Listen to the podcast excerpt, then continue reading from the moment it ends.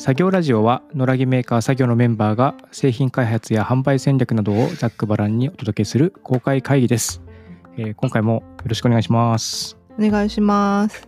はい、よろしくお願いします。えーちょっと僕が前回の分の編集が遅れて公開が遅れてしまったんですけどこの第5回はちゃんと4月の下旬に出ていることを祈りたいですが、えー今回は何について話しましょうといくつかトピックを並べていますがまずは、えーゴールデンウィーク中ですか5月4日にオープンする、えーバンカートという銀行の本店内にできたショップに、え作業がユニフォームを、えー提供したというお話ですね。これは、えままずこの銀行の本店内にできたショップっていうのが気になるんですけどもどういうショップなんですか？まあもともとオンラインストアのあのお問い合わせからあの、うん。メールをいただいたんですけどえあの広島銀行の本店を、まあ、改築するにあたりもうただの銀行機能だけじゃなく、まあ、ショップとカフェを併設してであの気軽にあの銀行を利用していただくみたいなコンセプトだったと思うんですけど、まあ、そのそのショップの監修をメソッドという東京の会社さんが、まあ、されるということでそのメソッドさんからお話をいただいたっていうことですね。ほうほうそれで、えーそこで働く人たちのユニフォームを作業の服にしたいと。そうです。うーんどのどのやつ？伊達羽織って書いてありますけどはい。伊達羽織を羽羽織る形にすると。そうです。最初はなんかあの、まあ、白とか、きなりとか、あの、色がないものをご希望だで、八重蔵さんのやつがいいかなっていうお話だったんですけど、うんうんうん。ちょっとあのサイズ掛けがあったので、まあ、こちらからあのビキモアヤオリの甘あ、色、綾織のやつ。はいはい。はい、あれを提案して採用いただいたっていう感。じです。えーじゃあここに5月4日に行くと作業の伊達羽織を着ているショップスタッフに会える。そうですねそうみたいです。うんはい、なんか商品のラインナップも単純になんかあの雑貨というわけでもなくてこう、まあ、瀬戸内地域のいいものをメソッドさんがセレクトして販売するみたいなコンセプトもあるみたいなんでうんうん。でまああの作業も瀬戸内地域の小島で生産しているということで、まあ、はいちょうどいいんじゃないかと、うん、そんな感じだったみたいです。ああ今思い出出しました。そう なるほどね。えー作業ってまあ実はユニフォーム他にもやってましたよね。あそうですねはい東京の100番地っていうあの、うん。ロフトワークさんが運営されてる。あれはどういう施設なんでしたっけ、うん。あれはなんやろなインキュベーション施設。いインキュベーション施設ということでいいんじゃないですか。インキュベーションって何なんですかね？やなんかこの新しいちっちゃな会社がうん。コワーキングスペースうん。的なものだったりとかそこでこうイベントしたりとうん。か相談したりとかするような場所、新しいビジネネスが生まれるところみたいな、うんうんうんうん。あなるほど、なんかそういうところだった気がしますけど。うん、そこのスタッフユニフォームにも使っていただきましたね、うん。それもまた伊達羽織で。うんやっぱ上から羽織るって形がいいんですかね。そうでしょうね。スタッフコートみたいな感じをイメージして探されてる中でちょっと他とは違うものみたいなうんうん。感じなんじゃないですかね。まあ、一応ね、パッと見あの人が店員さんだってわかるうんのも一つの機能だから、うん。まあ、そこにうっかりうちの伊達割りを着てる人が入ってしまうと間違われる恐れがあるが まあ確かに。今んとこめったにないことなんで、うん、すごい確率ですけど。まあ一応ユニ既存の伊達羽織を提供してるけどユニフォームらしくちょっと加工はしてるのでまあ間違えとかあんましないでしょうけど、うんあじゃあ今え今回はなんかカスタマイズみたいなのを入れたんですか？いや今回はちょっとあのご相談いただいた時期がちょっともあの生産するにはタイトなタイミングだったんでなるほど。もう既存のものをご購入いただいて、うんうん。向こうでアレンジされるっていうことでしたね。なんかワッペンを作るかなんあかあ、そうみたいな。いうことですね。あはい。かさらにごしご自身でというか、はい、先方でカスタマイズを追加するっていう。そうですそうです。うん。百番地さん、あはあのー一から作らせていただきました生地もそれも面白いそうでしたよね。ご記事もそう提案して、ですね。はい、うんうん刺繍したの？いやあのそういうプリントとか刺繍はな刺繍はしなくて刺繍はなんかね、アイディアはあったんですけど、うんそうか、実際はやらなかったんですうん、ね実。際やらなかったみたいな感じですね。うんうんうんうんそうなんですよ。で、まあ、まあ実はユニフォーム事業というのが作業があって、えーユニフォームにえー作業の製品を使っていただくと、まあ、さっき言った通り、まあ、既製品、き既製品というか既存の、うん。えーラインナップをそのまま、えー転用してもらうっていうパターンもありますし、うん。えーす100番地さんみたいにうん。ご提案するっていうこともはい。あるのかな。うん、その2つのパターンですね。はい。で、受けてるっていうような感じですので、まあ、もし、これを聞いている人でご興味があれば、あのぜひご連絡をいただければなというような感じですね。そうですねなんか私がもともと本業でユニフォームとか住宅してたんですけども、うんうん。まあ、正直ユニフォームってもう本当に何ていうんですかねもういかようにもなるというかあの予算次第だったり、まあ、枚数とか、まあ、制限はありますけどそれでも何とでもなる分こうルール決めみたいなのが難しくって。だからあの結局相談ベースでってなるとお客さんからしてもその予算感がこう見えないまんま話を進めるのもみたいなああ、あのちょっと、うんはい、あの五里夢中の中話が始まっていくみたいなのは多分ちょっと心配だと思う、不安ですよね。ね不安だと思うんでいろいろ言ってるけど、これ最終的にいくらかかるんだろうみたいなね。そうそうそうなんドキドキみたいになりますもんね。だから作業もそんなに表向きにはそんなやってますみたいなこと言わずに、本当に相談があった時点でみたいなことをしてたんですけどはい。まああの結局何件かユニフォームをやってきて分かったのが作業にご依頼いただく方はやっぱり作業のそのベースのデザインみたいなのがいいと思って依頼してくださるっていう方がもうほぼほぼだったんで、なるほど。まあ、そまあ、そうっすよね。うん、だから変にそのオリジナルもできますよみたいな感じで価格表を出さずに話し合いでみたいにするよりかは、もうできることはこれだけで価格はこれですみたいなのをまず、まあ、提示してでなんか透透明性を持ってこうまあやるみたいなのがうんできるかなと思ったんで、なるほど。明瞭会計で。もそうそうそう明瞭会計みたいな。そうですそうです。その代わり余計なことはもうしませんみたいな。うんうんうんうん。うん、作業はそれでいいかなと最近分かったので。そうですね。うん。でまあどうしてもっていう話だったらまた、まあ、一からって話にどっちもなるから、まあ、そうですね。お時間いただいてやるって感じですもんね。そうですそうです。なんかうちうちの話ですけどそのやっぱり一番お金がかかるっていうのは、まあ、オリジナルのデザインを起こしてパターンを作ってサンプルを作るみたいな、うん。そこの部分にやっぱり時間もお金もかかっていくので。それやりだしちゃうとねもう普通に生産工程ゼロからずっとやっていくって話になっちゃうからそうなんですよ。しかも相当ですよね。半年ぐらい結局向こうのレスポンス待ちみたいなのもあるので半年ぐらい期間が必要になってくるうんケースも多々あるのでなんかもうそれはやめてもう作業の既存のパターンをだけみたいな感じでそれで、うん。き生地はあのユニフォームに合うような例えば防素材とかうんうん。あのポリエステルコンとか、まあ、丈夫なものとか丈夫なものですけどそうそうなるほど。なんかき生地を変えるとかいううん。アレンジで、まあ、対応できたらだいぶコストも時間も削こうなんですかね。ギュッとできるなみたいな。まあそうですね。わざわざね作業を見て、うん。あこれなんかユニフォームに良さそうと思ってくれた方が、まあねまたゼロからっていう話じゃなくて、うん。これをっていうのがやっぱり一番多いだろうし、うん、うん、じゃあちょっとバンカートの方もぜひなんかちょっとまあ撮影行きたいですよね。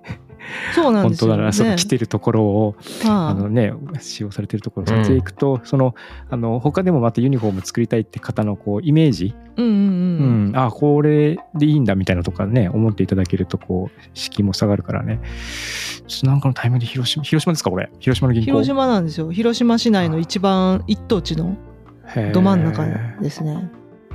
オープンはいつでしたっけ？オープンは5月の4日って聞いて5ます。月の4日にオープンはい近々ですよね。うん。そうです、そうです。だからね、あの、まあ、私は隣なんで、あの、行ける機会に行って撮影。していこうかなぜひ、ぜひちょっねと、。はその様子を見たいなとい。はい。思ってます。はい。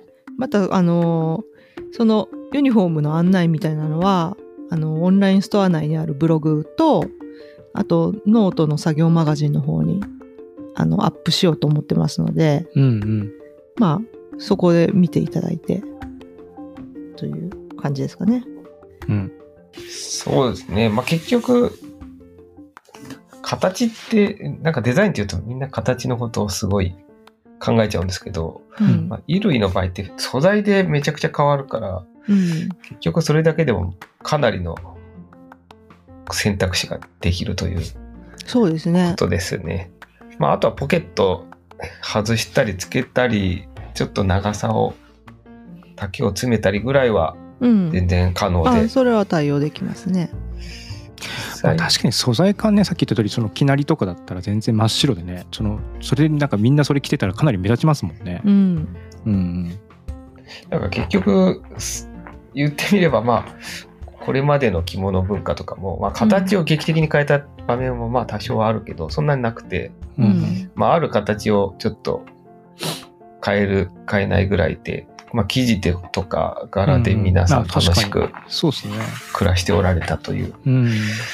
ところだと思うんですけどね。そういうところは意外になんかデザインっていうと形っていうどうしても、まあこれはある種なんていうんですか、90年代ファッションとかがいろいろうん。脱構築とか言って、結構形いじり倒したからそういうもんだっていう風になっちゃってるけど、うん。実際の日常では本当の生地どういうのを使うかっていう方がインパクトは大きいっていう感じしますよね。うんうんお帯なんかもね、着物の帯なんか、その、テキスタイルが違うだけでとかね、柄が違うだけで全然こうね、まあ、格も変わるし、変われば、使うシーンも変わるみたいな感じですからね。そうなんですよね形は基本一緒みたいな。形は一緒。帯まあなんて言まあ、一応まあったらもう名古屋帯とかいろいろありますけども、うんその大きなパターンはでもいくつかしかないから。基本的にね、うんうん。帯は本当にごあのがっしりした布ですからね。らそういうところをね、追求していきたいといううん感じですね。そうなんですよ。だから、江戸、話はちょっと長くなりますけど、江戸時代の、なんか、おしゃれ、おしゃれ野郎たちは、めちゃくちゃ長い羽織つ作って練り歩いたりとか、そういうことで、ずるずる引きずって。そう、もう引きずるぐらいのレベルのめちゃくちゃ長い羽織をバーって着て歩いてたのが、あかっこええやん、みたいな。ああ、あれが、それが粋だな、みたいな。そうそううん。うそうやって遊んでたわけなので、うん。なんか、オリジナルオリジナルってみんなね、なんかやるときに言いたがるが、別に形はそこまで変なことをしなくても、長さ変えるとかそういうことで全然変えることはあるというのをいろいろやっていきたいですね。はい。はいぜひ、興味がある方は、あの、お問い合わせいただければ対応いたしますので、はいご連絡ください。はい。はい。で、次の話題は、えー、いきなりガラッと話題変わるんですけども、まあ僕の話で、うんえっと、まあその作業とか、もしくはもうちょっとちっちゃい小規模、個人で経営されてる、あの、仕事の相談もちょっと受けたり僕してるんですけども、うん。結構お今オンライン広告ってたくさんあるじゃないですか。グ Google で検索したら広告出るしインスタグラムにも広告出るしみたいな感じで、ああ。れあれを使いこなすことが結構小規模の、えー会社の会社というか、まあ、個人事業とかのうん。これからのなんかこう一つの武器になるんじゃないかなってちょっと思っていて。でなんか例えば岩崎さんが新しいプロジェクト立ち上げた時にうん。まあ、それをこう岩崎さんのこうヒューマンネットワークであのもちろん基本は宣伝していくけどうん。やっぱり限界があるじゃないですか。うん。で逆にそのヒューマンネットワークに縛られちゃうってこともありますよね。うん。その本当は向こうこういう人たちにアピールしたいけど身近にいないからできないなみたいな。だからこういうふうにしようみたいな。うん。でまあ純粋な広告ってやっぱりそういうところをそういった足かせを外して届けたいところに商品を届けたいみたいなのが一応広告の本来的なやっぱり意味なんですけども、それをこう真面目にやろうと思うとめちゃめちゃ今まではお金がかかってたのが、うん。まあ、オンライン広告使うとうん。割とこう出しやすいお金とか、うん。まあ、予算を限ってそれを使えるみたいな形になっているのではい。なんかこれを使いこなすと例えばこうねコーヒー豆売ってるとかうん。ちっちゃなグッズ作ってるとか、うん。それこそ伊藤さんが その梨とか桃とかを売るとかっていう時に、大手とは規模は違うかもしれないけども、えー欲しい人たちに届けられるんじゃないかなと思ってこうちまちまいろいろ広告を実験していってうん。いるっていうかな感じですね。で今回ちょっと Google 広告っていうのを試していて、えー Google 広告もなんかいいくつかもあって検索してきて出てくるあのよ検索窓の横に出てくるうん広告とかもありますけども、うん。えーその他にも、えーバナー広告みたいな画像の広告、まあ、よくこう記事とか読んでるとと途中で挟まってるあのあありますね。ああいうところうんうん。に出せるっていうのもあるし、うん。あとは、えー僕らで馴染みが深いのは多分ショッピング広告っていう枠があって、まあ、うん。Google ショッピングって言って、Google がまあ製品情報を検索できるような仕組みを用意してるんですけども、うん。えーそこにまあ優先的に出せるっていうふうなあの仕組みがあったりします。うんで、今回そのショッピング広告というのを試してみました。で、まあ、結果的にはそんなにあの成績良くなくて、うんまあちょっとお金少額だったっていうのもあると思うんですけども、うんえーまだ、えっと、インスタグラムの広告の方が僕らにはちょっとマッチしてるかなというような感じだったんですけども、うんただ他の案件で僕それも使ってみたところ、えー結構成績良かったりっていう事例もあったのでそれもちっちゃい小物を扱ってるところなんですけども、えー小物販売とかでは、えーいくつかそれそこから、えー購入につながったみたいなのもあったんでまあちょっと様子を見ながらやりたいなと思うんですけども、えー Google ショッピング広告は割と、えっ、と、まず、ううちらの場合は、あ最近ベースも対対応したんですけども、ベースがそもそも対応したんですけども、えっ、と、Google に商品情報を全部ボーンとお渡しするんですね。だから200個商品があったら200個商品ボーンって渡して、はいうんで、その情報を Google が見て、えーあ、まあ、こなんか商品探してんな、この人と思ったら、スッとその人に向かって商品を出してくれるみたいな。そういう仕組みになってる。で、で在庫があれば在庫があるものを出すし、値引きしてたら値引きの情報も一緒に出すとかっていうことをしてくれるんですね。なんで、その、あの、オンラインショッピングの、あの、商品ページのこうサムネイルと一覧みたいなのあるじゃないですか。あれのはいはいこうあれをこう切り取ってお客さんにあお客さんとか広告としてシュッて出してるみたいなそういうイメージの広告を出せるので結構その運用が楽なんですよ。丸投げにできる。そうそう丸投げにできるま窓を増やすだけみたいな視点視点までいかないけどちょっとこれ売ってきて、路上で売ってきてみたいな感じで、あのお願いするみたいなのをこう Google にお願いできるんで、こっちでこう、こういうキーワードで検索してきたらこういうふうにして出して、その場合にどのぐらいの広告費をかけるとかっていう、今までの結構難しいことをしなくても、まあ、ある程度す Google があのほ欲しそうな存在をしてくれるみたいな、一応そういうことを歌っているので、歌って言いますね。うん。なんで、まあ、うまくマッチすれば、あの、とか、あとはまあ、あんまり広告に時間使えないなっていう時も、まあ、使えるかなと思って、一応こう一つの、まあ、武器としてやっとこうと思ってセットアップもして、準備してるっていうような感じのことをしてみました。なるほど。それ、う学習、まあ、機械学習ですよね、多分。だ基本的にはその、例えばその人がこういう小物検索したとか、うん。あサイト見たとかっていうふうな。うん。でこまあ、僕らからも細かくセットアップしてその自分たちの情報を例えば作業へのアクセスログみたいなのを出すと。うん。作業に来た人を優先的にその広告出すみたいなことももちろんできるし。いろいろ戦略が立てられるんですけどまあ。なるほど。本当にいろんなアルゴリズムで動いとるのか。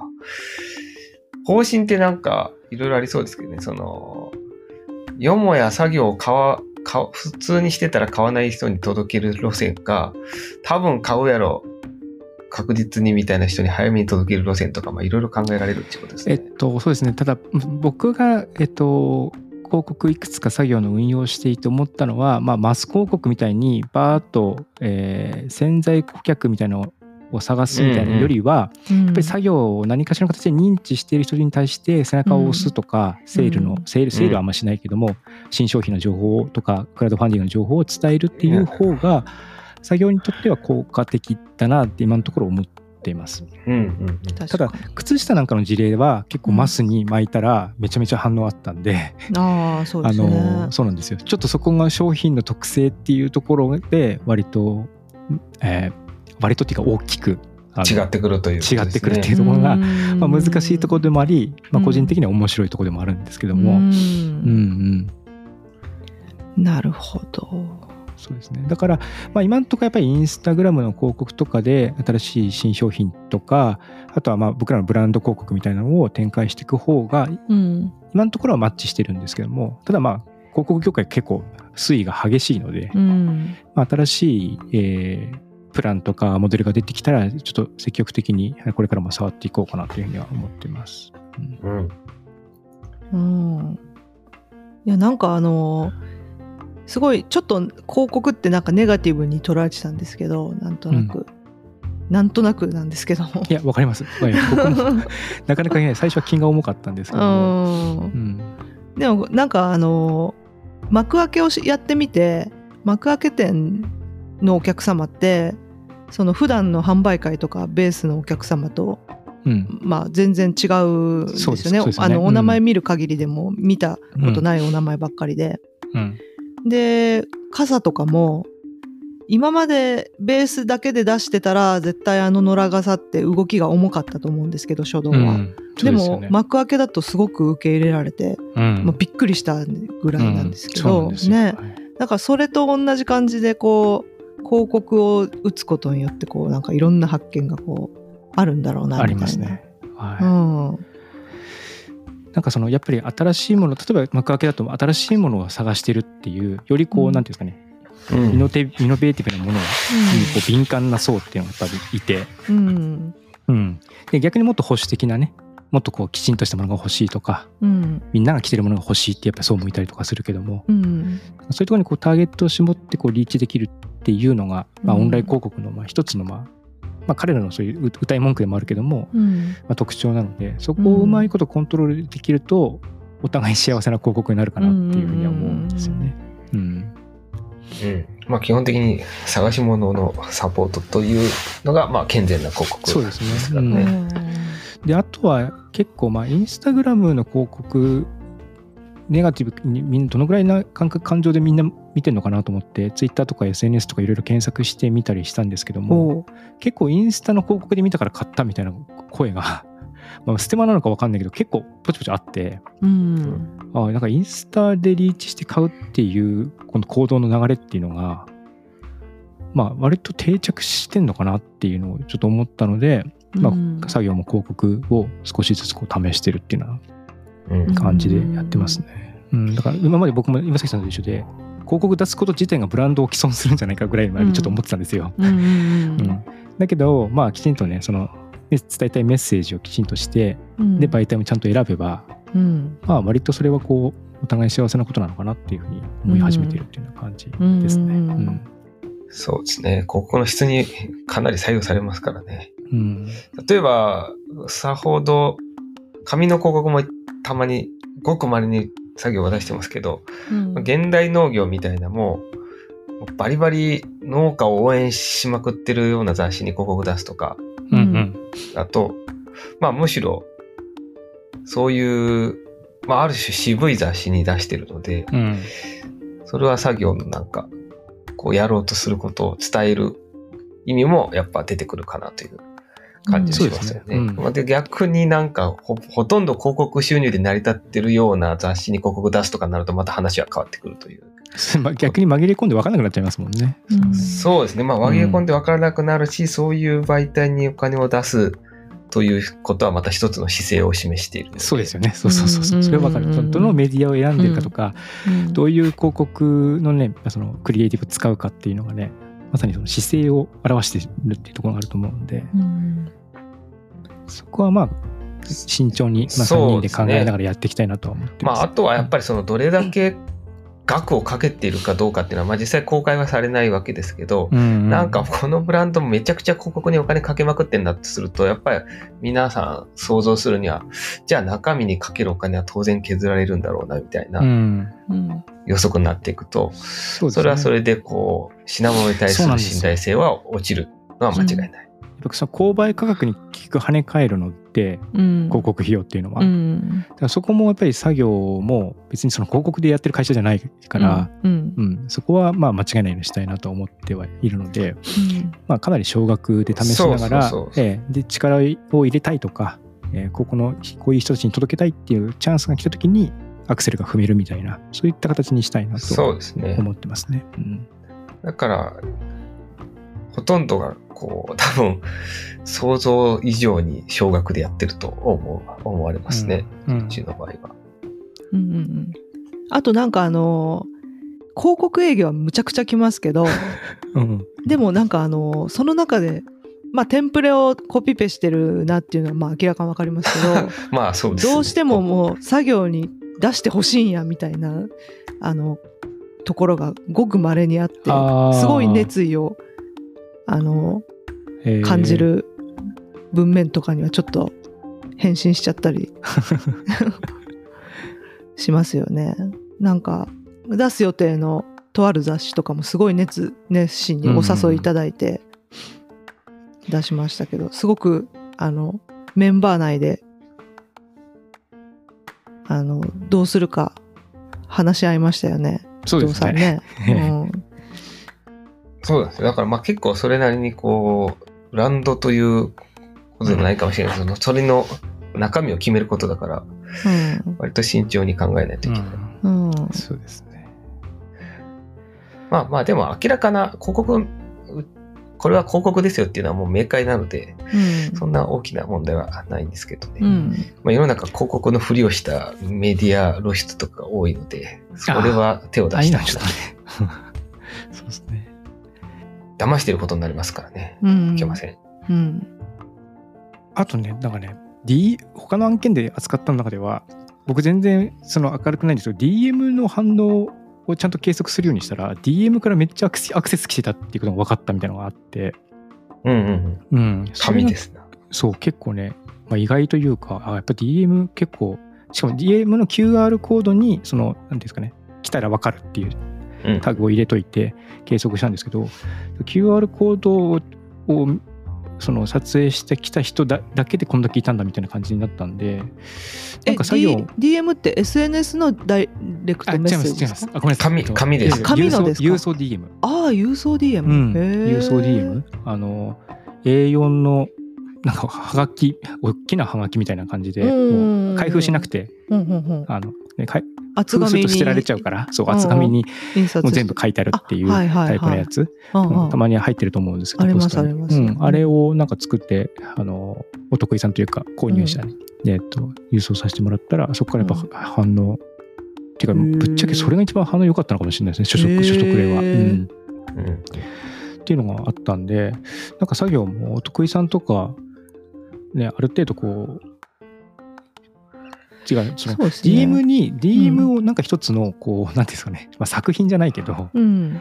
なんかこう面白い見せ方ができたら、うん。こうもらってもさっきさっきもそさっきも言ったこともそうですけどももらって嬉しいみたいな DM の形とかっていうのがあったら、なんかこう、えー作業のすでに買ってもらってる人たちとの相性って良くなんないかなっていうのはちょっとその結果を見て思った感じですね。うん。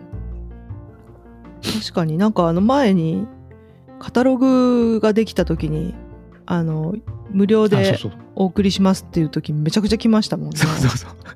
カタログねカタログ、ううんん無料でまあとりあえず欲しい人にと思ったらめちゃめちゃ来ちゃって慌てるみたいな感じでしたもんね。うん。そう。だから、まあ、逆にそのカタログなのか、まあ、もっと簡易的なものなのかかもしくはなんか例えば僕らのメッセージが読めるとかうん。なんかそのうん。こう DM っていうとただ淡々とセール情報ではなくてそうなんかこううん。ひひねったというか、うん。うんまあ基本はね、何かしらのお手紙ですからね。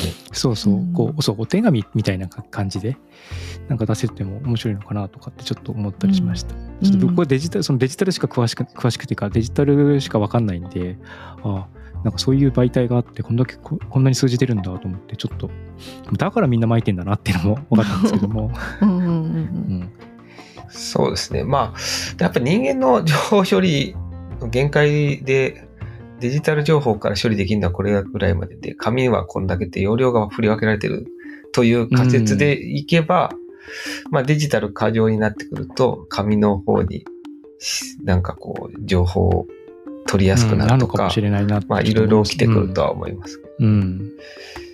まあでも何にしてもこう、お得得意さんとかユーザーの方と、と、なんか、こういうことをしていくいいいますよみたいな情報を共有していくかみたいなことやとは思うんですけど、それは紙の良さはだいぶあるでしょうね。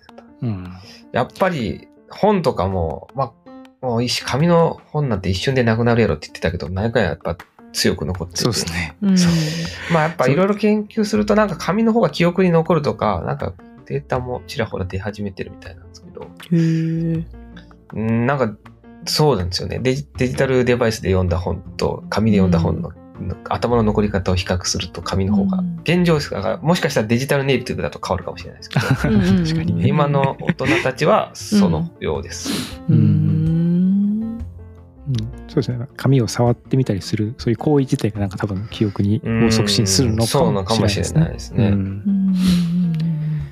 うんうんいや、なんでちょっとこうね、そういう広報広告みたいなところも、作業ならではっていうふうなアプローチができると面白そうだなと。うん。そうですよね。それがこう、過剰なコストを食わなくて、必要な人に必要な情報が届くっていうようなことが実現できるような世の中になると、だいぶいいものが増えていくだろうっていううん。希望はありますね気。もしますね。うんうんまあでも最近ね、インターネット見てるとすげえ広告、しかも全然マッチしてねえなっていう広告めっちゃ見るから、気持ちが辛くななるから、その、そことも自分の中で戦いがた戦いがあるんですけど、ここに俺たちの広告出してんのかみたいな気持ちになると。広告を増やしてしまったみたいな。そうそうそうそうですね。いや、それはほんまにありますね。僕も思い出の話になりますけど、会社員時代にうん強制的にファックスを送りつけるみたいな営業やらされてたんですけど、あめちゃくちゃ留守番電話に勝手にうちの紙使って死ねみたいな 留守番電話入ってて、ーなんかもう本当にやめたいなと思いましたね。そうですね。だからね、やっぱ意味のある広告というかね。うんそうですね。ななるべくこう。本来、本来の意味でのやっぱりね、形にこだわってやっていきたいなとは思いつつ。う。うんん奥深い。あとなんか今、新製品開発、えー空手着をベースにした袴を制作予定というふうなトピックが書いてありますけど、これは、なんだろう？空手着をベースにした袴。あこれはですねあのきっかけだけ言うとうん。あの今モンペ類はあの全部ウエストゴムなんですね。ではいはい。あの、まあ、楽でいいんですけどやっぱりちょっとあのもうちょっとあのウエストを固定するような、うんあのものも欲しいっていう、まあ、ノバカマ以外に欲しいっていうお声も、まあ、ちょっといただいたりしましてうん。うん。かといってまあ普通のあのズボンのウエストボタンとファスナーで留めるタイプっていうのになるとやっぱサイズ展開も必要になってきますし、はい。あのまあおも単純に面白くないので、うんなんかいいアイデアはないだろうかっていう時に、まあ、伊藤さんが普通にあの空手の道着を履いてたのでうん。ちょっとそれ貸してくださいみたいな感じで 面白いですね。普通に空手の道着を履いていたっていう シチュエーションあ。そうそうそう。それはね、僕が小学校の頃に空手道場に行ってた時に使ったやつなんですけど。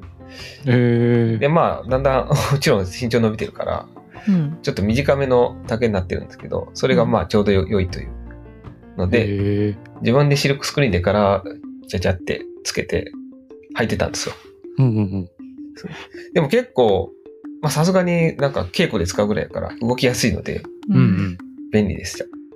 あれウエストがこうなんかこう巾着袋みたいにこうひも長い紐が通ってあって両方でキュッて引っ張るとウエストがギュッとこう縮むみたいなはいはいはい。あのありますね。古典的な仕組みのウエストなんですけど、その締める時もこう帯をギュッと締める感覚に近いものがあってうんうん心地いいし、まあ、もちろん自分のウエストにもこう調節しやすいですしはいはい。なんかいいなと思ってでちょっとその方向で新しいあのズボンを開発できないかなと。おなるほど。まあそのまま道着のズボンそのままだとやっぱあのシルエットがストレートすぎてうんうんあの作業する上でこうかがんだりうんうん。するのにはちょっと向かないかなみたいなあのところもあるのでまあシルエットをちょっと変えたりうん。まあそういうちょっとした工夫だけでまあ基本的には道着のズボンを活かしたいなとは思ってるんですけど、ほうほうほう。はい、もちろんポケットも大容量のポケットもつけて、はいはい。はい、えー、それは楽しみ。使いやすそうですね、かなり。そうです話をね聞いてると。うん。あの開くだとあのちょっとまああの初初級者というか最初に買う一本みたいなのを意識して作ったんでやっぱり洋装に近いあのカジュアルなはい、ズボンになってるんです。うんうん、でまくるはまくるでなんですかね膝下のカットソー部分うんがあの特徴的ではあるんですけど、まあ、うん特徴的だからこそちょっと履く場面を選ぶかなっていうのうん。うも、んまあ、多少あってもう見た目はなんか全然普通のズボンなのに何これ動きやすいみたいなものをでかつそのなんか日本のその、まあ、和装の文化を傾倒したようなものが作れないからっていうので、うん今開発中っていう感じです。おいいですね。うまくいくと結構メインラインになりそうな気配を感じますね。ねなんかあのやっぱりあのお茶のお稽古とか、うんうんうん。あ、のなんていうかね稽古着っていうものうんあの伊藤さんとも喋ってたんですけど稽古着のバリエーションがこう少なすぎるなみたいな話をしていてその道を極めるための服みたいな のにも作業が貢献できたらいいなみたいうんなちょっとそういううん。考えもあるんですけどね。うんそのカジュアルじゃなくてうんカジュアルでもないけど本番でもないそのまあ間け稽古の場みたいなうん。そういうところを狙うというかそういうところでも役立てるようなそうですそうです。ね衣類って感じですね。ええうんなんか機能だけだともうワークマンには勝てないし、まあ、か 全然勝とうとも思ってないんですけどすねなんか機能とそうもう一つなんか情緒的なものというか、まあ、こう両立できるような作業着とかいうか、うなんかうん。そういうのがいいなっていう。そうそう。なんか、なんか茶道の、稽古茶道部とか、各高校とか大学にあると思うんですけど、あそういうところの稽古って、まあ、着物だと学生買えないから、うん。うん何着てやってるかっていうと、スーツ着て稽古してるんですけど、うんなんかまあいいんですけど、なんか他ないのかという気もしうん。しておりまあ他にないからってことでしょうね結局。うん。そうですね。まあ、清掃、着物は無理なので、じゃあスーツで、みたいなんで、スーツ着てお茶の稽古されてるんですけど、うん。とこもある。それはそれでいいんですけど、まあ、他の選択肢もあっても良いのではと思いまして、ちょっといろいろ検討しておくと。うん。